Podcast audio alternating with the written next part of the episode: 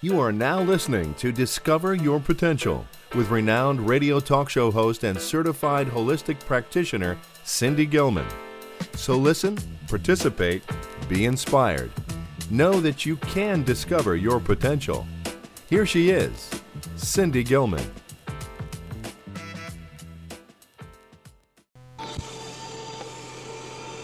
Good evening. This is Cindy Gilman, and welcome to Discover Your Potential. In just a few moments, we'll be talking with my guest, John Gray, author of Men Are From Mars, Women Are From Venus.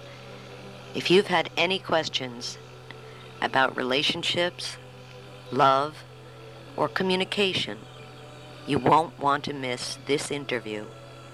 So sit back, relax, and discover your potential. Good evening, this is Cindy Gilman. You know, finding the right partner for a relationship can be pretty tricky business. Some say it's fate, some destiny, some say it's being in the right place at the right time. For some, they find their partner early in life, and for others, it may come midlife, or even for others later on. Well, finding that special someone is only the first step in a relationship. What about communication and making that relationship last a lifetime? How can we make a positive difference with our mates, live harmoniously and intimately in the differences between men and women? Well, perhaps the answer is a simple one. Perhaps, as John Gray says, men and women are from different planets. That's right. Perhaps men are from Mars and women are from Venus. My guest today is John Gray, author of the wonderful book and best-selling book Men Are From Mars, Women Are From Venus. And John, it's a pleasure to have you. Thank you. It's a pleasure to be with you. I just uh, I want to tell you that in November when you were in Providence, I had the wonderful opportunity of seeing you and uh, listening to you at the Providence Performing Arts Center. And it was a most enjoyable evening. Thank you. Uh, also, I had the opportunity to uh, to interview Michael Nigerian the week before you came to Providence, who was an absolute delight. Thank you. He's really great. Now you have some wonderful news. You're going to be uh, you're going to be coming to Broadway. Yes, the show that I did in Providence is very similar to what I'll be doing on Broadway. Uh, I'll be taking my examples from the book from Mars, or from Venus, and acting them out from the man's point of view, the female point of view. When I do it, as you've experienced, it's quite entertaining and quite funny.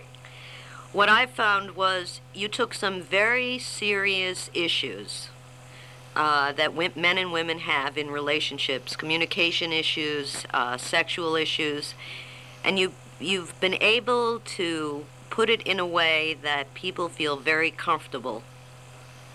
Yeah, particularly men uh, can hear it a lot better if it's done through humor, done in an entertaining way. And I think women appreciate it as well, but women also appreciate the the the kindness towards women and men that I have, and the intuitive understanding that helps them to make sense of the relationship. The um, what I found very interesting, uh, being a healer and being an observer of people, uh, seeing the different types of people that came to the theater that night, and there were about 1,500 people, were not only couples of different age groups and different economic backgrounds, but groups of men, groups of women, and during the intermission, I stood behind uh, the book booth as people were were buying books and tapes, and what I found fascinating were couples were deciding what book would best benefit them, and they were making the choice together. Shall we buy this book? Shall we get uh, Mars and Venus in the bedroom? Should we should we buy the whole packet? And uh, it was very interesting to see them interrelating, to to know that they want to make a difference in their relationship.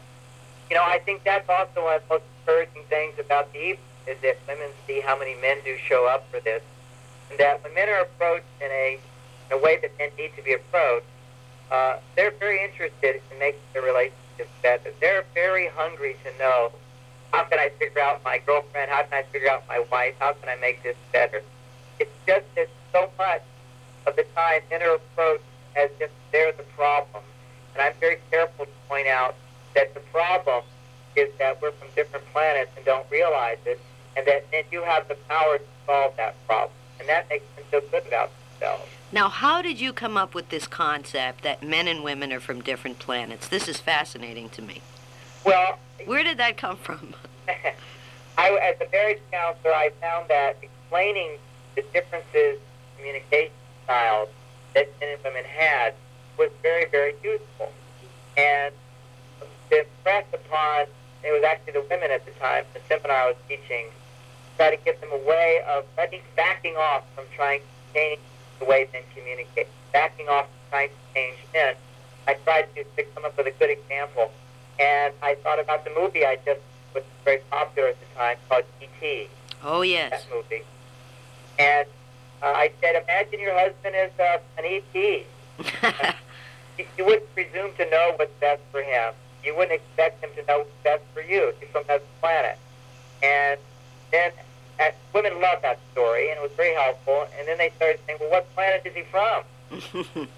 I thought, what planet would I like to be from? It was Mars. And the men said, well, then what planet are women from? And they wanted to be from Venus. So the the whole story and the whole idea uh, all sort of developed around that, for the natural evolution. in the in the years uh, of your counseling experience, uh, I'm sure that a lot of what you present in your lectures, in your books, uh, come from the many uh, couples that you've worked with over the years. And the thing that I find very interesting is you really uh, are able to pinpoint the differences between men and women. Yes, it was it was interesting to, because you know we're all very unique as well, and yet there are certain currents, general themes which are very unique to women as a group and men as a group. And certainly, even within that, there are some exceptions, but generally, most men will agree and most women will agree, and that was through listening to. Uh, a lot of it came from listening to complaints that women had that men didn't have. Uh-huh. So women would say things again and again and again like, "Oh, my husband, he ignores me," and I didn't hear a lot of men saying, "My wife ignores me." Uh-huh. Women saying, "He doesn't understand. He doesn't understand. He doesn't listen," and I didn't hear a lot of men saying, "He doesn't listen. He doesn't understand." And what I hear men saying is things like, uh, "You know, I do this and it's never good enough. Ooh. Appreciate what I do." Certainly, I hear some women saying that, but the main issues that I'd hear from women were different from men. And then I was able to start looking at, well, if this is where their complaints are, then what are their needs? Exactly. Their needs differ. And I see it was consistent. My counseling clients, I see it with the groups that I would teach to would respond to that in a favorable way. But most important is that I would it out my own marriage and it would work. And everything I teach is relevant to me personally in that I use it and it's useful to me, or my wife uses it and it's useful So you've been able to put all of the techniques into practical use with you and Bonnie. Absolutely. Everything is, is, is tested, so to speak. I think people like what I say because I don't spend a lot of time just philosophizing and talking about things that sound good, but it has to be something that's immediately useful. And for me to say something immediately useful has to be immediately useful in my life. I used it that day, so to speak. Right. So you talk the talk and walk the walk. That's right. now, is Bonnie coming to New York with you as well? Yes, she'll be at the opening of the show. Oh, great. Very excited about it. Uh, I want to give our internet listeners uh, an opportunity to know uh, where you're going to be in New York and when, and I'm sure that uh, people from the Rhode Island area here who either came to see you or didn't have the opportunity to come to the evening can uh, make the trip down to New York. It's just a, a short train or bus trip away, or even a four-hour car trip away. You're you're going to be at the Gershwin Theater, That's correct. and uh, you'll be opening on what date? I'm opening on Monday, January 27th, and it goes for a week. Uh, I think there's matinee on Wednesday and on Sunday as well. And uh, it's going to be an evening show of a, a full uh, three hours total. It'll be an hour and a half intermission and then another hour. Uh, you're guaranteed to have more love in your life when you come and leave, and also have a good, entertaining time. I'm sure because uh, from the evening that the, uh, where I was, uh, everyone seemed to be having a good time. And that second part, where you actually have the audience involved and have them up on the stage, was really uh, it was it was a real eye opener. It's that wonderful. I developed that whole aspect of the of the show to uh, in preparation for doing the Broadway show. And there's one extra element that I'll be doing on Broadway that I didn't do there is that some of the members of the panel Mhm. those of you that went there, I, I bring up three women and three men from the audience, and they do question and answers with me and discussion right there on stage. Aha. And when I do uh, opening night Broadway, there'll be several celebrities there as well who'll be on the panel. Oh, Uh, great. Each night, I'll be having a, a few celebrities uh, around the country, you know, like soap opera stars Mhm. or models or uh, rock group stars. Various people have all come forward uh, in my seminars to participate. That's So wonderful. It's, fun to, to have noti- uh, personalities that you know about also talking about their Their relationships, right. And you know, being I think being in the public uh, and and being on the road and doing a lot of traveling puts a lot of strain on a relationship. So it should be interesting to hear what they have to say as well. You know what I think it is is sometimes we tend to feel that celebrities are very special people, and lots of we have lots of love for them and lots of admiration for them. And then when we see that these very special people are just like us, That's right. they have the same experiences, as us, then we walk out feeling that oh well we're more special too. It, so that's an added bonus that happens when the celebrities come out and share their stories. But even without that, I think that's also why my seminars are so potent. Is that men and women in the audience all get to see that it's not just them, but other people are experiencing these same kind of issues, these same kind of patterns, these same kind of misunderstandings. So you feel like, oh, it's not just us. It's not just my husband who forgets to do these things. All these other men do too. Right. It's not so bad. I have to tell you that um, aside from Men Are From Mars, Women Are From Venus, I have read Mars and Venus in the Bedroom. And I have a son who is in college who's in a relationship. And when I finished the book, I handed it to him. And I said, Here, read this, then give it to your girlfriend to read, and then discuss it. that is great. So I mean, I think it's, I think it's, um, it's a wonderful. Besides understanding the the differences and the communication, I think uh, Mars and Venus in the bedroom is for people who have uh, uh, young people, college age people, young adult children. Uh, it's an important book for them to read. Yes, it is. It's a wonderful gift. I wish I had known that when I was young. I was just gonna say. it. It's uh, what whatever your mom and dad didn't tell you, it's in that book. you know, uh, people should know that the book just came out in paperback as well, so it'll be more, more available to people. Oh, that's great. And we have a lot of young listeners on the internet, and uh, I think it's I think it's important for them to understand. Many of them are just getting into relationships, and um, you know, when when we grow up, we're not given a manual uh, as to how to conduct relationships or how to communicate or the differences between men and women. And one of the things that I found really interesting uh, is how you differentiate between what men's needs are and what women's needs are. Maybe we could talk a little bit about that. In the bedroom or outside the bedroom? Uh, either in the living room or the bedroom. Okay, let's, I always think this Let's start in the living room. Because it can't work inside the bedroom if it's not working outside. Right. And I think that one of the most useful parts of my book is, is to define and understand in simple terms the most important needs that a woman has and the most important needs that a man has. Right. Because they're very different, they're complementary. Men, men need to realize that what makes a woman feel loved is when you say, do things that say, I care. When you prioritize her, when your behavior says she's special in your life, you're giving her the feeling that she is special, that you care about her and her needs. That's the first first ingredient, that you care. Uh, the second ingredient that a woman needs is that you take the time to understand, that you know where she's coming from. It's amazing. This is why women talk so much more than men, is they'll talk about what's going on in their life so that he can understand where she's coming from. When a woman feels understood, when she feels seen, when she feels that he experiences a bit of what she's been going through, that makes her feel very loved, that she is understood. Now, a man could be listening to this going, yeah, well, I want to be understood too. Well, that's fine then. But what you have to know is that for women, it's about 10 times more. That's why when you hear women complain, they'll say things like, he doesn't care anymore, he ignores me, or he doesn't listen, he doesn't understand, he's just trying to solve my problems, he doesn't know what I'm going through, he doesn't understand, I just want to share and be understood. So that's the second need, this understanding. And the third need that women have is to feel respected, to feel that he respects her point of view, he respects her feelings, he respects her needs. This doesn't mean he has to agree with everything, but that he honors that she has a different point of view sometimes. Her point of view is just as valid as his point of view.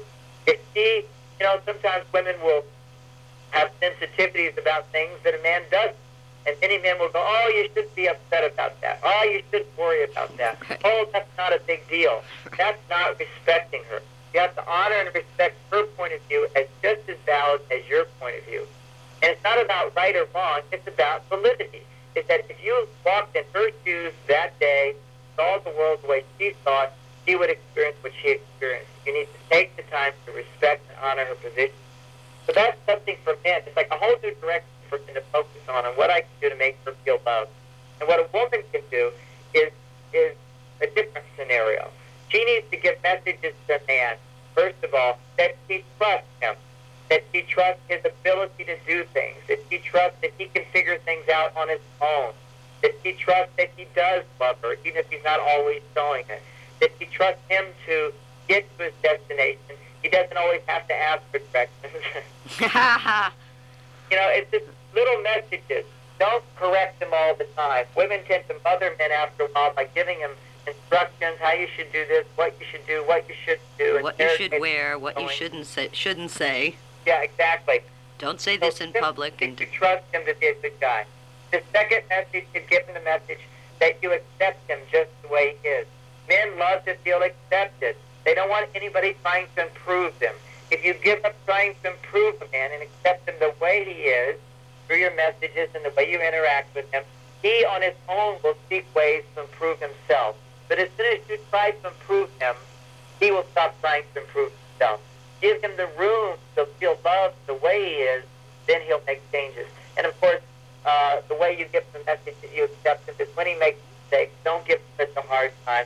And particularly if you make little mistakes, don't point it out. Don't always be correcting the things he does wrong.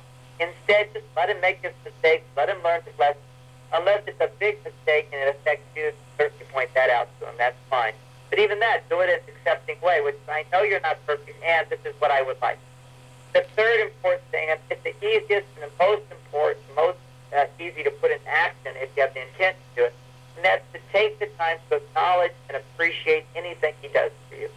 Men need to feel appreciated. It's their primary tool just as women need to talk and be heard and be respected, men need to feel that they're accepted for who they are and that what they do accomplish, what they do give, is appreciated. If he empties the trash, oh, you empty the trash, thanks so much. It takes you to a wonderful, I'm so glad you brought me to this group. It was so wonderful. Take the time to verbally and emotionally respond in a way that appreciates the man, that this gives him the fuel to continue being loved. So many times I hear from women, but men never help around the house. What can I do to help to have them help around the house? Well, there's a variety of things. It's a, certain, a very common uh, complaint. And part of it is just a misunderstanding between the sexes. And that a man assumes that if a woman's not asking for more, that he's doing enough. and women think that if he loves me, he'll offer to do things. Right. So what happens is time passes, he doesn't offer to help out, she does more of her share, and she starts feeling resentful, then she asks for help, but she does it in a demanding way. And men do not respond to demands or commands. Uh, it needs to be the art of asking a man for support is one of the most powerful and difficult tasks for a woman to make a relationship work. There's a finesse to it. I I recommend reading my book on that, but I'll give some short tips right now. Good. Just be specific and use the least amount of words. Honey, would you empty the trash? As opposed to, I'm so tired, I'm so exhausted, nobody helps me out, the trash is smelling, can't you at least bring out the trash for me? How many times do I have to ask? Why didn't you notice? All that kind of preamble only sabotages her request. The thing is, is just to always approach a man, ask him to do things short and simple. Don't give a long list of things to do. Start with something like this. Uh, you help bring the dishes over. And then appreciate him. Thank you so much. Till he feels that what he contributes, if he gives a little bit more, he's appreciated for that. Then he gives a little bit more. So ask for more in small increments. Ask for more in areas where you think you're going to get a positive response. But on this day you don't think you would. Like, honey, would you go to the store and get some juice? And he's on his way to bed. And he grumbles about it. Most women won't even ask because they can anticipate the grumble. Don't worry about the grumble. The grumble just means he's figuring out if he really has to do it. And once he goes to the store and brings the juice home, if you've got a smile on your face, oh, thanks so much for bringing the milk, for bringing the juice. Then he goes, okay, I brought the milk and juice, and he forgets all about the fact that he grumbled. So don't be afraid of a man's grumbling when you make requests. Women naively think, well, you me, you should just be happy to do these things. And sometimes he's happy to do it once he sort of moves through his grumble. What about um, what about this whole idea about men going into their cave? I think that's probably the most important idea of my book, uh, because one of the things that surefire ruin your marriage is that not understanding man in his cave. Men will tend to come home, and depending upon how much stress they experience during the day, they need to spend alone time, time to uh, do meaningless activities like watch TV or read a magazine or have a hobby or have an interest that really doesn't count for his survival security. Uh, that for a woman look like a waste of time, but to him it's a way to relax his brain from thinking about things that count, things that are really serious, to things that he enjoys more or things that just allow him to use a part of his brain in a relaxed way and help him forget the problems of the day. So the way men forget the problems of the day and let go of stress is by doing something to divert their attention away from work. That's called having a hobby or interest or watching the news. Women don't understand this because they cope with the stress of day by talking about the day, by remembering the day to someone who shares with them and cares about them. But men cope with the day by forgetting the day. So mm. when a man's trying to forget his day, he's in his cave. And there's a sign on the cave door that says, do not enter or be burned by dragons. And women don't see that sign. They see him not talking, they want to go in there and get him talking. And that's a big mistake. It just annoys him. And then they ask the question that most men love most. What are you thinking? exactly. We hate that. she starts interrogating us. And that's the time when we don't want to talk about what we're thinking. We're trying to stop thinking, trying to get away from all those gripping, stressful puzzles and uh, problems of the day. The last thing we want to do at that time is to think about what we're trying to forget. And of course, she wants conversation, but she tries to get us to talk. But the answer, the solution, is for her to not go in that cave, not ask him questions, and when he's out of the cave, to not even expect to talk even then. Might, we might not but to ask him to listen. To say, honey, I just want to tell you about my day. So don't ask him questions, but uh, ask him to just listen. Right. When I was talking to Michael uh, a few months ago, I use the phrase, that's when we use Venusian venting. Yeah, that's good. Getting out all that stuff that women need to get out without uh, expecting a solution from their mate. That's right. That's part of what men have to learn, the whole art of learning. When a woman is sharing her feelings and talking about a day, she's just venting it, she's letting it out. You're not supposed to interrupt it. You're not supposed to push it back in by trying to solve the problem. Just let her move through all her feelings, talk about the day, without interrupting much. But try to be a good listener. And a good listener is someone who's not giving solutions, someone who's not interrupting, someone who's asking questions, someone who's physically animated to some extent to show they're still alive. they're nodding their head, making eye contact uh, quite often throughout the conversation, and asking interested questions. That will help draw her out, and that makes her feel heard, and that makes her feel better. If she was in a bad mood, she get in a good mood. So the next question uh, that men love most, besides "What are you thinking?" is "What are you feeling?" Yeah, of course. for those that may not be savvy, we're just being sarcastic here, and uh, men really hate the question, "What you thinking?" Right. And men hate the question, "How are you feeling?" Uh, and the irony here is, many times if you ask a man how you feeling, he won't say anything because, uh, you know, when a man gets in touch with his feelings, uh, he actually has less neural connectors than a woman when it comes to feeling to speech. If you look at women's brains and men's brains, women have billions more neural connectors between the feeling part of the brain and the talking part of the brain. If you do ask a man, what are you thinking? Uh, or what do you think? If she has a problem, what do you think? Talk right away. He can have an answer because he has a lot more neural connectors from the thinking part of the brain to the, to the talking part of the brain. But if you want to ask him how he's feeling, he'll generally go blank which also occurs many times when a woman is talking about a subject and there's a lot of feelings involved. What can happen to man is he gets so into the feelings, he'll actually forget what she's talking about. And then she's on. Which is completely annoying to a woman. I mean, she's talking about something that's interesting to her or something she's involved in. Right. And he he forgets that really what she's talking about. It's just temporarily forgotten. She just has to give the clues, and he's back on track and then she gets insulted because he's sitting in silence. Of course, she, from her point of view, because she doesn't experience lose track when somebody's talking about feelings. She thinks, what kind of insensitive man is this to forget what I'm talking about while I'm talking about it? And of course, there's another funny thing that happens between men and women is that one of the little differences is women, when they have a conversation, they tend to only introduce the names of the characters at the very beginning. And, and if a man's not listening right from the beginning, he doesn't get the names of the characters right, so he'll get all mixed up. And it's like women be compassionate with and repeat the names of the characters occasionally throughout the conversation. Because when you start a conversation, sometimes a man doesn't get the first part of it because he's still thinking about something else. It takes him a while to shift gears to get to his fullest, to warm up a little bit, and then repeat the names of the people involved a few times. So what do you Martians talk about when you get together? Well, that's the big question women have, isn't it? I come home from being with my wife says, so what y'all talk about? And my honest answer is, I don't know. the truth is, we do talk about things, not probably as much as women, but we do talk about things, but we don't like store it in our memory banks because it's not that important to us to remember the details of what we talked about. Whereas women, a sign of love is to remember the details of someone's life. Women are constantly gathering information remembering details.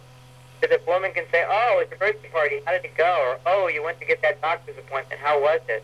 Or, oh, what happened after that conversation you had with your husband? Did you get to golf? The fact that she remembers all these details about personal lives makes her more loving on Venus. But the men, we don't care that much. If a guy says to me, well, how did that uh, appointment go with so-and-so? we, you know, we might answer it, but it's not like, oh, he really loves me, cares about me, he remembers these details. It's not that important to us how much you remember about it. So men don't go around collecting the details about relationships, circumstances, and to remember. We do, however, remember details of, of football scores, baseball scores, uh, stock scores, uh, anything to do with numbers, figures, details like that have to do with our recreation or our work. We will remember details about it, and we'll feel proud of it but uh, to remember details about relationships, what's going on, generally men don't aren't equipped with an automatic memory. They have to like try at doing it, and, and I do that when I'm out with the guys. Now I, I try to remember some of the details of their personal lives, so I can go home and tell my wife. because she's going to ask you. She's going to ask, and she really loves it when I tell her something. now you have a couple of uh, new books that are coming out. Yes, I do. I have a book uh, which just come out. Well, I've, one book just came out in paperback, which is Mars Venus in the Bedroom. That's now out in paperback. It's been out in hardback for several years now. Uh, I have a new book out in hardback called Mars, Venus, and Love. Hmm. It's a wonderful, inspiring little book about uh, couples who fell in love again after falling out of love. And that's really the only book where I focus on the uh, difficult problems that couples go through and how they can solve those. Uh, but it's also inspiration because it's several chapters on uh, just couples and their most romantic things they do together. And it's, it's, it's stimulating. It helps you remember the most romantic things to do for your partner and shows you how other couples have done it. So it's an inspiring guide. Uh, I'm working on a book right now called Mars Venus on a Date, which should be out uh, by June of this year. Oh, that's going to. I think that's going to be very helpful to people. It is a helpful guide, and I'd like to share a few things from that book. Please. Uh, you were talking earlier about uh, giving art into the bedroom to younger people Right. uh, uh, who are getting involved and and and, and uh, important relationships. Uh, I handed the copy to my son and said, "Here, read this." it's, it's a great, great book for that. And uh, what I talk about in my book for single people is important of not rushing into physical or emotional intimacy until you feel you like this person enough to possibly marry them. Not that you're going to marry them, but this is the kind of person I can marry. If you don't have, and that's called falling in love. Uh, that's really what falling in love is when you feel like, oh, this could be. I'm not sure if this could be the person I'd want to spend my life with. Mhm. That's the time to become physically and emotionally intimate with someone. Uh, men are always in a hurry to be physically intimate. Women are in a hurry to be emotionally intimate, to share and vulnerable and open up. And uh, it's just not a good idea to do either of those things until you've had enough experience with this person, enough dates, enough relationships where you really like them, you're really attracted to them, you're really interested in them, until you fall in love with them. And when you fall in love, you're feeling like this might be the person I can marry.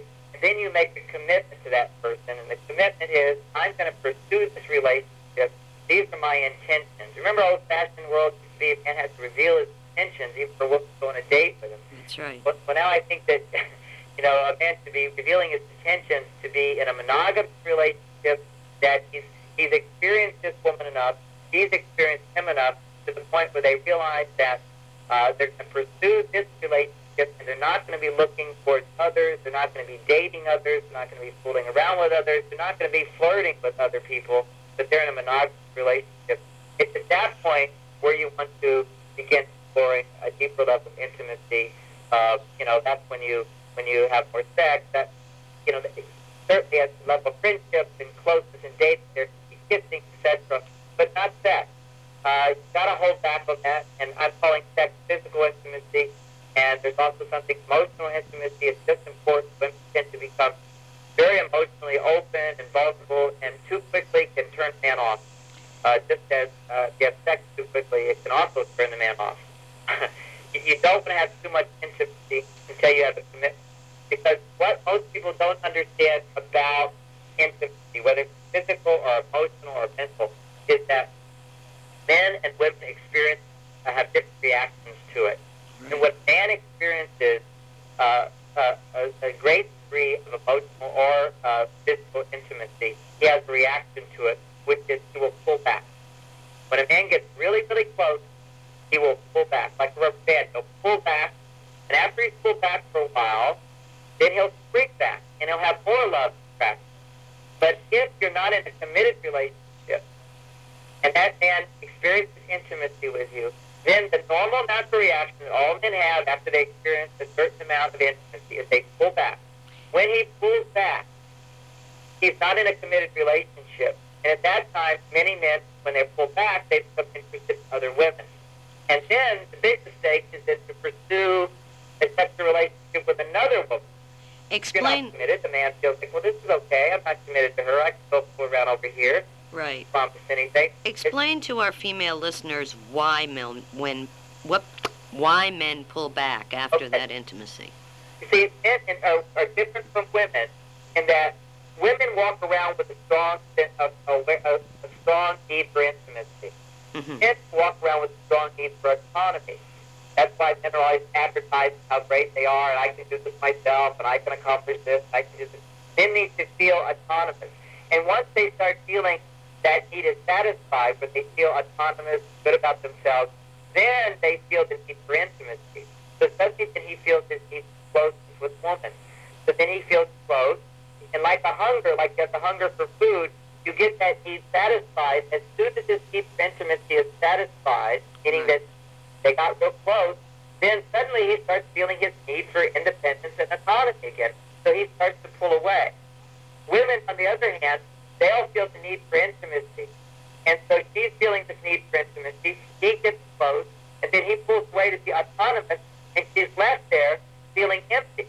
And what happens to women after they've experienced intimacy with a man is that women, if they haven't, they don't, they're not in a committed relationship, then they'll look for that commitment. Because the commitment, they've experienced boldness, they've experienced right. intimacy. Now they're going to want to have intimacy on all levels. They want to have right. a committed relationship. Well, I've been intimate. Now I deserve the commitment. That's right. And, and then that will turn him off even more because now she's pursuing him. Right. Like when he pulls away, he says, "What's the matter? What's going on? I thought we were moving along. I thought we were having a relationship. I thought it was really great. What's the matter?" And you don't ever want to interrogate the man when he pulls away because if you do, he'll go, "Well, I guess I'm just not attracted to you anymore. I guess that you're not the one for me."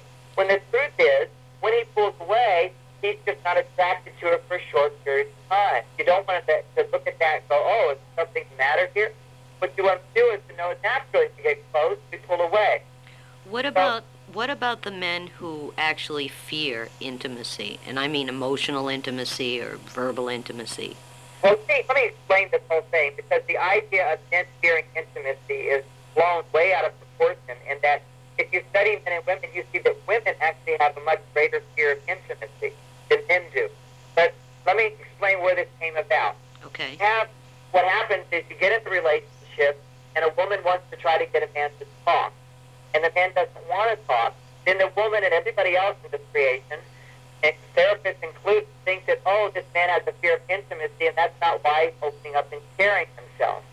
And the reason they think it's a fear of intimacy because if the tables were turned, and if a woman didn't want to talk about her feelings, then generally it's because she's afraid of being intimate. She's afraid he won't listen. She's afraid of being rejected. She's afraid of being minimized. She's afraid of being ridiculed. She's afraid of being put down. Right. So she is not talking because she has fear of intimacy. A man stops talking because he's in the cave. He sometimes forget his problems. Then he comes out. It's not the fear of intimacy. Now the same misunderstanding applies to what I talked about a minute ago. When a man gets close, he instinctively feels the need for autonomy and pulls away a woman assumes that he must be afraid of intimacy because if a woman gets close and then suddenly she feels the need to pull away, it's because she has a fear of intimacy. Uh-huh. Fear of intimacy is not the reason men pull away, but it can be. Certainly that could complicate it. Certainly in some cases he might have a fear of intimacy, but a man could be very healthy and not have a fear of intimacy, but he'll get close and then he'll pull away. Then the, then the plot thickens.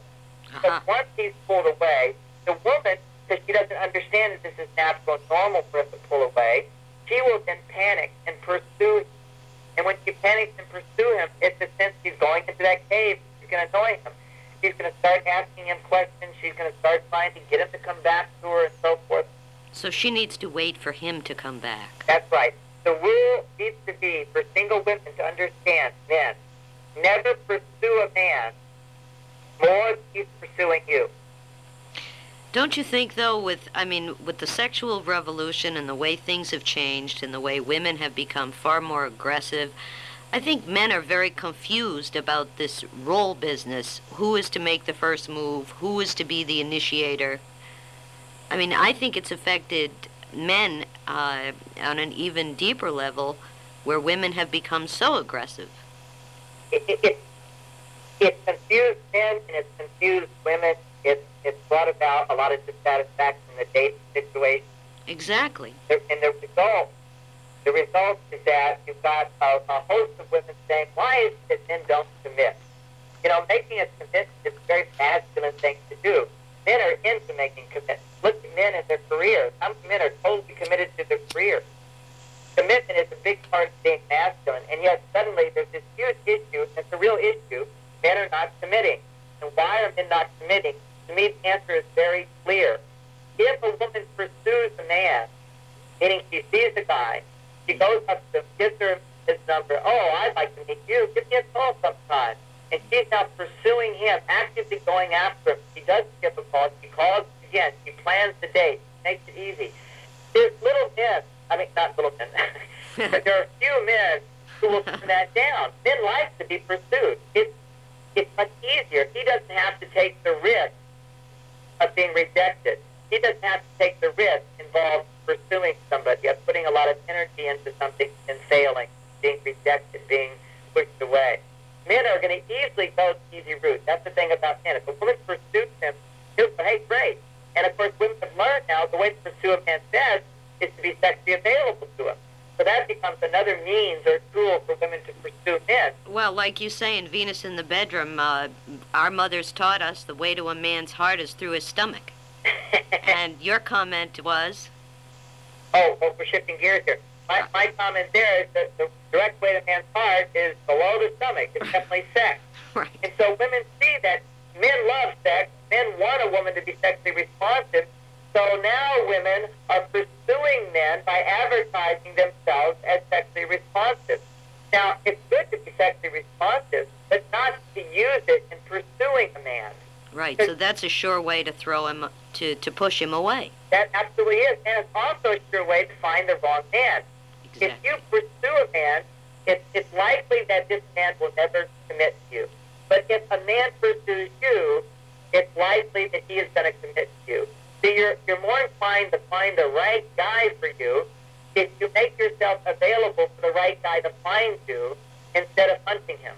Because if you have to hunt a man down, It's the man not worth it. responsive to that hunt, you know, he wants to have sex, he wants to have sex, hormones are there. Or Right. he likes a woman to like him, no fear of rejection. But that man will never, or the chance of him committing to her are very low. And there's even a possibility where this man could have been a soulmate, someone who they could have had a lasting, loving relationship with. Right. But because she pursued him, he never got in touch with the part of him that wanted to pursue her.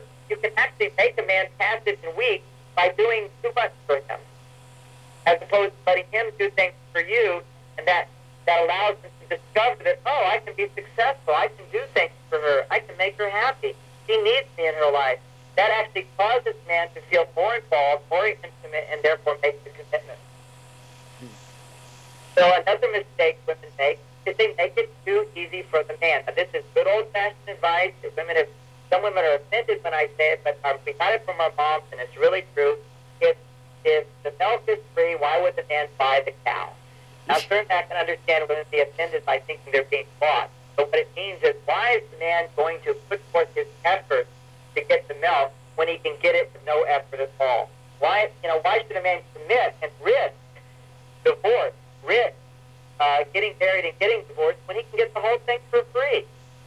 So it's a huge illusion and it's a mistake that women make to treat a man as if he's married to him when he is not married to her.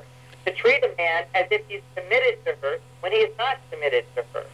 To have sex with a man and think that afterwards, when I'll have sex, we have a committed relationship, or this will Right. bring us closer to a committed relationship, when the truth is it will cause him to go further away from a committed relationship. And that's when a woman feels taken for granted, That's when she feels taken for granted and she ends up feeling used and so forth. when she's put herself into that position herself. Exactly. So So, these are just some good old healthy warnings for, for women to understand men and for men to understand themselves. I've had many men come up to me and say, I can't figure out which woman I want to marry. I can't figure out the right woman for me. They all have good qualities. They all have not such good qualities. How do I decide? Men go through these, you know, decision-making processes, and I explain to men, you cannot know who you want to be involved with if you're seeing several women. It doesn't work that way. However, if you're not having sex and you're just dating several women just to get to know them and you're not having sex, then you can say, okay, well, she has these good qualities, she has these good qualities, but I want to be with this one more. But if you're having sex with all of them, suddenly that I want to be with you is a link to all of them. You need to get to know these different women, compare women. That's fine. If I was going to have a, a business deal with somebody, I would just plunge right into the first person that wanted to have a business deal with me.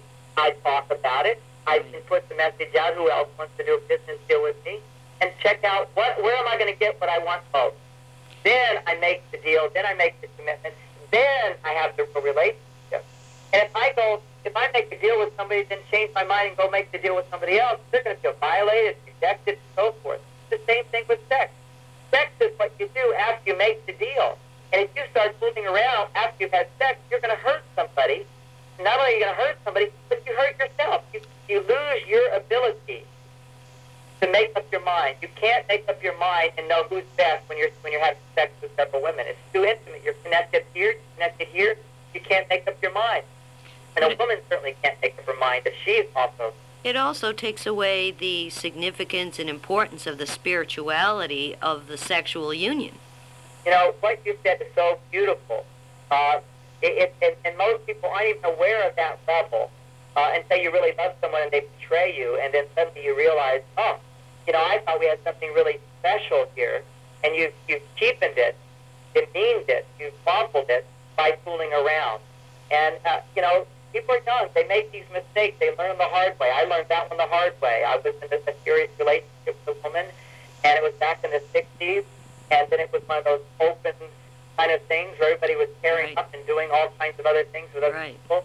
And it was really fun until we got back together that evening, and I realized that I just felt awful inside. She felt awful inside. I felt betrayed, hurt. It's something that we had something so beautiful. It's just been trampled. It takes away from the sacredness of it. That's right. Sacredness is it's special. You don't, there's something that I give to my wife that I give to no one. That's right. And when you're dating someone, to find the sacredness of the relationship, you need to start treating it as if it's sacred. You can't find sacredness if you topple on it. I think I think one of the things that somehow has gotten lost in the 80s shuffle is respect for your partner. I mean, I think throughout a person's life there are always going to be temptations. Uh, men are always going to be looking at other women because that's the nature of the man. But it's whether we act upon it. Exactly, and that that's the whole point to it. Have some discipline, some strength.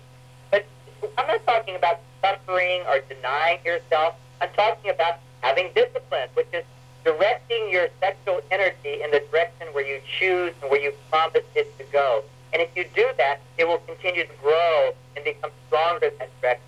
But when people have this casual, loose, you know, oh, I'll be here, I'll be there, I'll be there. They never learn to harness that sacred power inside, which can grow. And that, that, that's what helps them to figure out who they want to be with, know who they want to be with. But it also gives you the personal charisma and magnetism Right. to the right person to you. You know, you could be with, you know, a guy could be attracted to a woman, but she's not attracted to him. She doesn't want to be with him because he doesn't have what it takes to draw her to him, and vice versa, because he's been just loose in this sacred energy. And to take it in more practical terms for people that may not relate to the idea of sacred energy, Right. uh, if you had all your money, your savings, uh, you wouldn't take that, and that's the essence of who you are. You wouldn't go and invest that in an investment where you know this is the right thing for me.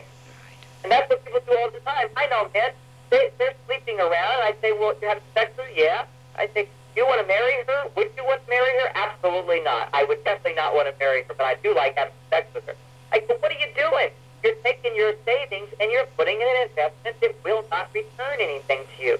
What we have to do as people is mature and grow, and what we do that is to, just as our money grows proper investments, is to invest it wisely. You take the essence of who you are, you put it in a situation that has the potential at least to grow. It may not be a right person. There can always make mistakes, but at least don't choose to make mistakes. Well, I it, there is so much to be talked about and so much to be learned, and I, I do want to mention that uh, uh, starting on January 29th at the Gershwin Theater in New York on Broadway, and it's actually 222 West 51st Street between Broadway and 8th Avenue. Um you, our listeners, uh, can come and and hear and see in a very entertaining evening. And Michael Nigerian told me, "Don't tell people it's a lecture." No, it's not a lecture. It's definitely a show. And let me also mention that it's January 27th. It's 1 Ja- to 27th. I'm sorry, January Sorry. 27th to uh, February 2nd. Yeah. And if you would like tickets, you can purchase tickets through Ticketmaster, and their phone number is 1 800 755 4000. That's through Ticketmaster. And uh, for some of you in different parts of the country, that number may be different. So uh, call Ticketmaster. For many of you, it's 1 800 755 4000. I promise you, uh, bring your lover, bring your husband, bring your wife, bring your friends. Um, it, it will be a wonderful, enlightening, and entertaining evening. And John Gray, you have brought so much to so many people. God bless you, and I thank you for sharing this hour with me. It's been a real pleasure. Thank you. And give my uh, give my best to Shannon. She's adorable. Isn't she wonderful? And uh, I have spoken with Renee, and I hope she's feeling better. good. And she is an absolute delight. Oh, good. And I hope to see you in New York. Thanks. I look forward to seeing you there too. Okay, John. Good luck. All right. All right. Bye bye. Bye bye. Cindy Gilman is a certified holistic and Reiki and energy practitioner, as well as a spiritual medium. As a spiritual medium and empath, she conducts individual personal consults either by phone or in her office. All sessions are professional and confidential. For a phone consultation or in office appointment, go to www.cindygilman.com or call 401 885 4115.